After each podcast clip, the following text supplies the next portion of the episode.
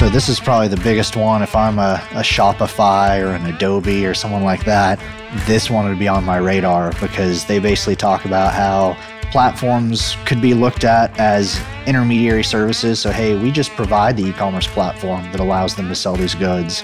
But then they say some also make rules and offer essential marketplace infrastructure. So, what are their responsibilities and liabilities? And I think one example here is there are some platforms, um, I believe Shopify is one of them, that has said, hey, you're not allowed to sell firearms on our platform. But they allow other things. And what if one of those other things could be just as dangerous or cause as much harm as a firearm? Are they now liable because they made a decision on certain things aren't safe in their eyes, so they can't be sold on Shopify, but other things can?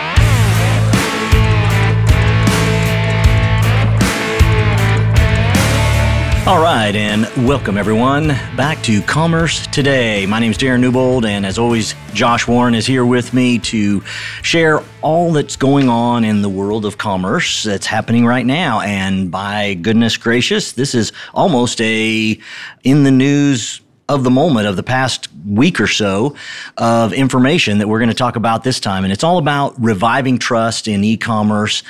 And it's the six actionable strategies from an unlikely source. So, Josh, who is this unlikely source? So, nobody uh, believed it when I said I read minutes and trade uh, documents in my spare time, but uh, this is yes, actually straight out of the United Nations. Um, the United Nations Conference on Trade and Development had a meeting um, that wrapped up yesterday, actually, on July 4th. So, July 3rd and 4th, they met and um, they were talking specifically about consumer confidence in e commerce. And they released a report we're going to talk about with six actionable steps. But what, what caught my attention is the press release in the article says, hey, here's these six great ideas we're just sharing with e commerce merchants, sharing with e commerce platforms, almost a very carrot approach. But then in the minutes of the meeting, you kind of see the stick as well, where they actually say they outline six areas they're going to be pushing for regulatory action in, and they happen to be the same six areas. How convenient! And the the whole idea around this for you uh, for you listening, these are things that as an e-commerce director you need to know about because it's coming down and especially as e-commerce breaks barriers across everywhere and and definitely international. This is where a lot of this uh, really comes into play. So, all right, let's uh, let's take on our first one that we have here is clear information. So, tell me, Josh, what are they? What are they kind of getting at with this clear information piece? Yeah, so they talk about the basics as far as good product data, good product descriptions. But the other thing that they kind of buried in here is um, reviews and ratings and the scourge of um, false reviews and of merchants deleting all the negative reviews, maybe paying off people to leave positive reviews, um, that sort of thing. Well, and they uh, they also talk about one of the interesting things is is they do talk about uh, digital influencers and how that plays out, and they even call out uh, the United States as well as Colombia, Peru, and Poland that at least those four countries have issued guidelines on how how these digital influencers are to make appropriate and clear disclosures to consumers. Yeah, yeah, and that's a that's been a, a challenge in a lot of countries. I know, especially in the U.S., there were for till they made these rules. Um, a lot of people out there promoting products on streams, especially without saying, "Hey, I, I was paid to say this. I was paid to say that this product is going to solve all of your problems." Um, and yeah, I thought that was an interesting grouping of nations. It's not often that you see Colombia, Peru, Poland, and the United States are the four leading the way. So yes, rarely gonna put those in a sentence uh, other than here. Well, let's go on to the next one, which this one's a little, as you were and I were talking before before the show. This is a little scary, and it's talking about safe products. And I think, I think we we in the United States tend to, because of the regu- regulations have been there, and I don't know, it's just not something that we overtly think about. Yes, we have unsafe products.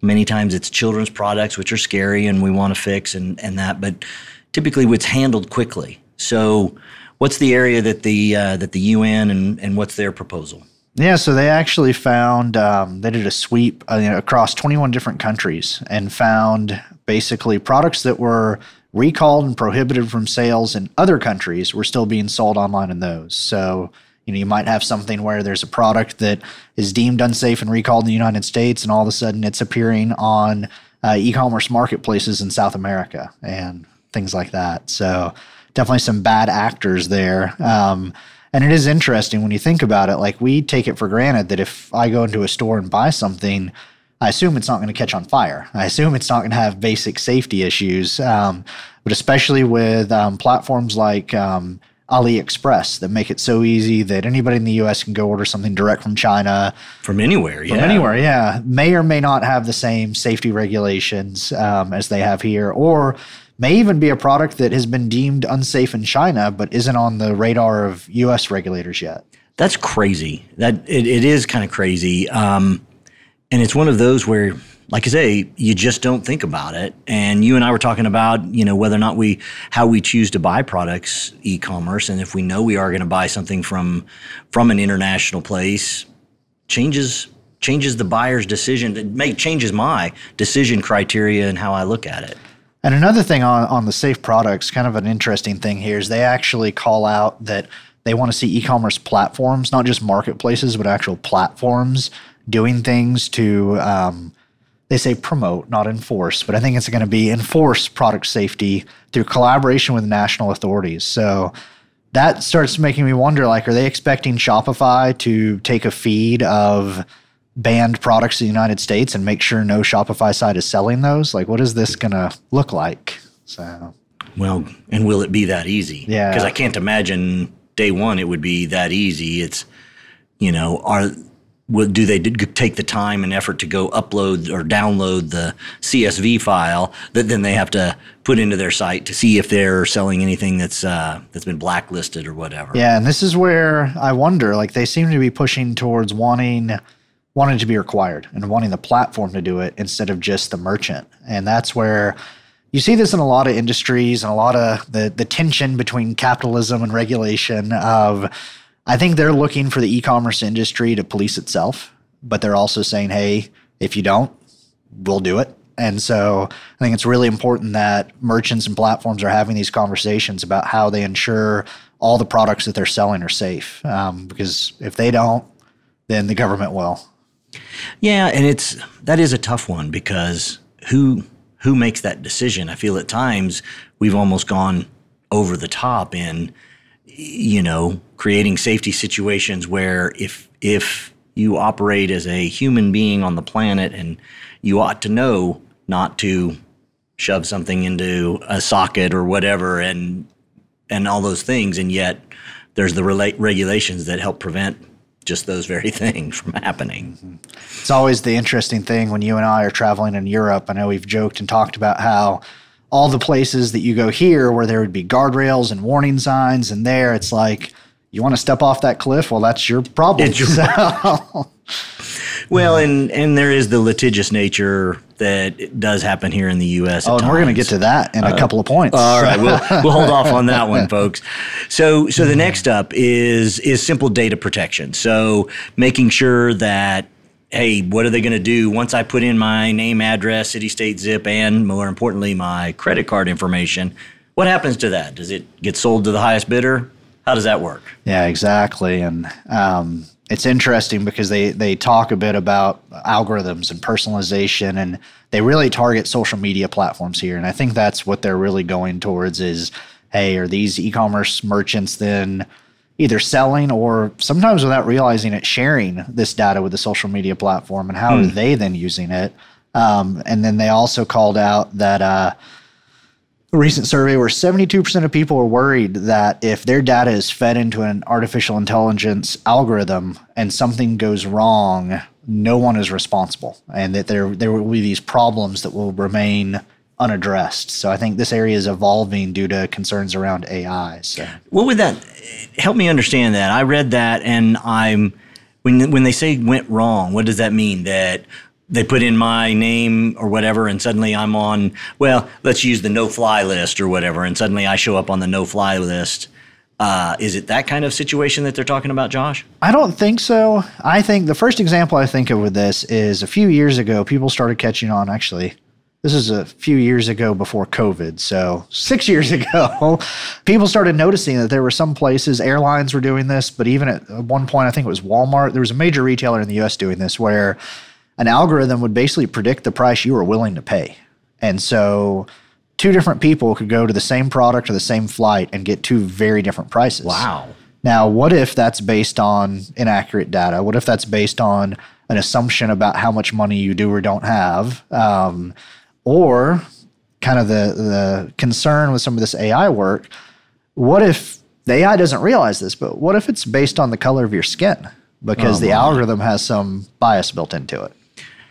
Yeah, that's all right. Bad pizza there. That is uh, that's not good, and it is one of the reasons why when I'm ever asked how much uh, income I make, I'm always at the poverty line, uh, no matter how it plays out. So, wow, interesting. All right, well, next up, the fourth one on this uh, on this list is all right.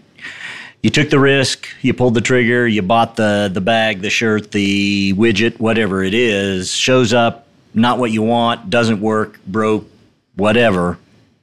I got a dispute. Now what do I do? Yep. So uh, dispute resolution and returns. Um, and something interesting they they call out in this report is that um, cross border e commerce just absolutely has to have some sort of effective online dispute resolution. That that is just required. And I don't think we're there yet. Um, I think I've heard so many people might say, "Oh, PayPal or some of these other payment services," but I've heard so many horror stories on both the customer side and the merchant side of those disputes going wrong. So I don't think there's necessarily a trusted third party dispute resolution approach. Um, and we were talking before the the show about how, you know, if I buy something on eBay, no, I'm not going to sue the seller, but I kind of always have in the back of my mind, I can return it, I can do a chargeback, I can do a lawsuit. There's all these things I could do. Well, if they're in another country, if I'm buying something from Indonesia, what am I going to do? You're stuck. yeah. And so I do think that is slowing down cross border e commerce. I think that they, they want to find a way. I mean, this group, really what it comes down to, this group at the UN wants to increase commerce between countries. They want all the countries selling more and selling more to each other. And I think they've realized that in order to do that, we have to have better dispute resolution for these online transactions. So, Josh, as we're thinking about different things, maybe uh, maybe being that third party arbitrage in between to settle these, you could collect a fee from both sides. There's a business idea here. There's yet another business idea. No, I'm not starting another business. I've got my hands full, but somebody can have that one for free. And I do think, I mean, there are some services. There's the um, like almost brokerage type services where you, the seller ships the item um, to a third party. The third party evaluates it, gets the funds, like does all that. I think what the UN is looking for here is something a little bit more streamlined than that, where you're still just shipping it straight to the customer. Um, but if something goes wrong, there's this trusted third party that steps in for the dispute. Yeah, definitely, definitely something to to try to solve, and it's a big one, and it's not going to be easy. So, all right, another fifth on our list: clearly defined platform liabilities. So, help me understand what they're what they're looking at when they say define platform liabilities. Yeah, so this is probably the biggest one. If I'm a, a Shopify or an Adobe or someone like that, this one would be on my radar because they basically talk about how platforms could be looked at as intermediary services. So, hey, we just provide the e commerce platform that allows them to sell these goods. But then they say some also make rules and offer essential marketplace infrastructure. So, what are their responsibilities and liabilities? And I think one example here is there are some platforms, um, I believe Shopify is one of them, that has said, hey, you're not allowed to sell firearms on our platform. They've made that decision, just not allowed. But they allow other things. And what if one of those other things could be just as dangerous or cause as much harm as a firearm? Well, are they now liable because they made a decision on certain things aren't safe in their eyes, so they can't be sold on Shopify, but other things can? And I think the UN is um, really looking for, they call it considering different levels of e commerce platform involvement and obligations in protecting consumers. Well, and that and that goes cross border as well because what what might be verboten in the United States might be no big deal somewhere else, and vice versa. Yeah. And you just don't know. So I, it does become one of those challenges of you know, I'm starting to feel like who watches the watchers here a little bit. I mean, it's like you know, how do you how do you manage all of this? Well. All right. Last but not least on our fun list of uh, of six items, strong law enforcement. So now we're now we are getting to the watchers and watching the watchers. So we've got everything from confirm shaming to uh, oh, what were we talking about? Dark uh, Dark patterns. dark patterns. Yeah. Let's uh, let's dig into a little bit of that, Josh. Yeah. So uh, for those that aren't familiar, dark patterns, um, they could also just be called um, dark design patterns. These are these tricks that people have figured out in the the user design, user experience process to basically trick you into agreeing to something that you might not have otherwise agreed to. And the example that I always think of is, you know, it's almost like the old infomercials where it's, hey, you know, buy this for just ten dollars, and then in the fine print it's saying, and now you're going to get one every month for a hundred dollars. Um, Right. And there's some sites where you know you don't see it, but at the very bottom of checkout, there's a little checkbox that is like white text on a white background that says, "By checking this box or leaving this box checked, I am agreeing to this." Um, and then confirm shaming, they're talking about basically the the the pop up after pop up of saying, "Are you you- really don't want to save money? Like, don't you want to save money? You really want to save money here, don't you?" And and you're just trying to trick you and it's interesting they group they group these dark patterns under strong law enforcement basically not really even implying but just stating that law enforcement ought to get involved whenever merchants participate in these dark patterns Yeah, it'll be interesting. I mean, how do you how do you police this? Wow, There's, in a way, it's still the wild, wild west in some pieces of it. Um, we think it's been tamed, but there's a lot of untamed area here, and and some places where things can go can go awry. And and I know many of us have fallen victim to one or another of these. The I never heard of the confirm shaming until you were describing it here, and I'm like, okay, yeah, I got guilted into you know adding that. Oh, hey, for only only ten more dollars, you can get all of this. What seemingly things think you feel like is a bunch of stuff, and you know, I don't know. It's interesting, interesting. What's your kind of overall gut on all of this, Josh? I think the most surprising part is the push towards e-commerce platforms to regulate things merchants are doing, and I think that will that'll look different depending on your platform. You know, I'm a big fan of owning your platform and open source and that sort of thing, and I think that'll give you a little bit more uh, freedom from some of these things. Um, I think overall, though, especially the merchants that we work with, um, if you're doing the right thing, you're nailing all these six already. But there's always a little bit more you could do. Like you could always provide a little bit better information. Um, maybe highlight what you do to keep your product safe. Like I think this is still a good checklist to kind of make sure are we meeting all these. But I think for the most part, it's the platform side where this is going to get real interesting in the next year or two. Why do you think it is that they that they're pushing for the platforms to do this?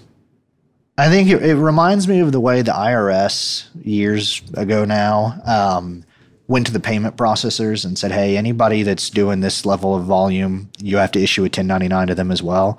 There are so many small e-commerce merchants, and especially when you look globally. I mean, there are just so many of them that trying to police each one. There's so many of them flying under the radar. Right. Whereas if you go to the platform, you go to Shopify, all of a sudden here's a hundred thousand sites that are going to be hit with these regulations all at once. So. So you can make a bigger impact in one one fell swoop. And in a way, let's let's find the positive here and reframe this in a positive way. For the platform's sake, it gives them a reason for someone to come to them because hey, we follow the quote unquote international laws of good e-commerce uh, or the international guidelines for good e-commerce uh, kind of thing. So. All right. Well, um, wrapping this up, one thing that uh, a merchant needs to know after all of this. It's a good question. Um, I think looking at the data protection portion, and we'll link to this in the show notes, but they talk about some really interesting things and some concerns about sharing data with social media platforms. And I think that that is something that especially if you're advertising or even just using widgets from some of the social media platforms, you may be sharing more of your customers' data than you realize. Wow. Yeah. And immediately, yeah, the social media knows that it's been bought, where all this, the, yeah, there's a lot of data. Goodness. Well, this has been quite illuminating, Josh, for both me and I hope for you, the listener. This has been a fantastic uh, opportunity to hear something uh, new and just kind of right coming out.